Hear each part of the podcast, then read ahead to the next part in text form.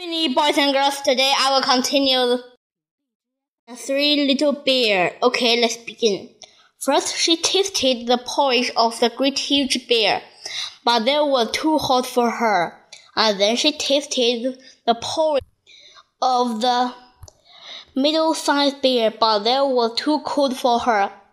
And then she went to the porridge of the little small wee bear and tasted that.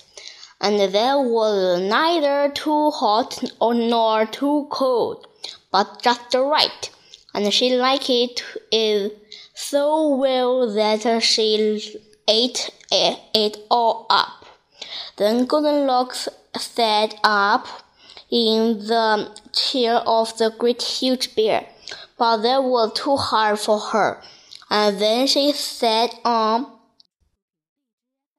She sat down in the chair of the middle-sized bear, but that was too soft for her. And then she sat on in the chair of the little small wee bear, and that was neither too hard nor too soft, but just right. So she hid herself in. in it, and there she sat until the poor little chair broke into pieces, and down she came, plop, upon the ground. Then Goldilocks went upstairs into the bedroom. There three bears slept, and first she lay down upon the bed of the great huge bear. But they were too high at the head for her, and next she lay upon the bed of the middle-sized bear, but they were too high at the foot for her, and then she lay down upon the bed of the little small wee bear, and they were neither too high at the head nor at the foot, but just right. So she covered herself up, up comfortably and lay there until she fell fast asleep. By this time, the three bears thought that their porridge would be cool enough to eat, so they came home so to have their breakfast. But things were not how they had left them.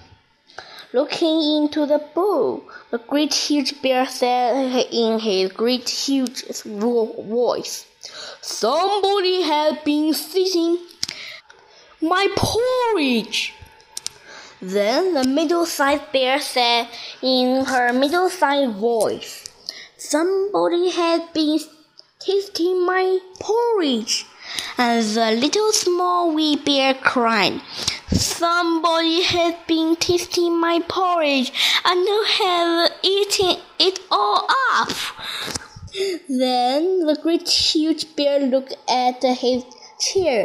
"Somebody been sitting in my chair." And the middle-sized bear said, "Somebody has been sitting in my chair." And the poor little small wee bear cried, "Somebody has been sitting in my chair and has broken it all to pieces."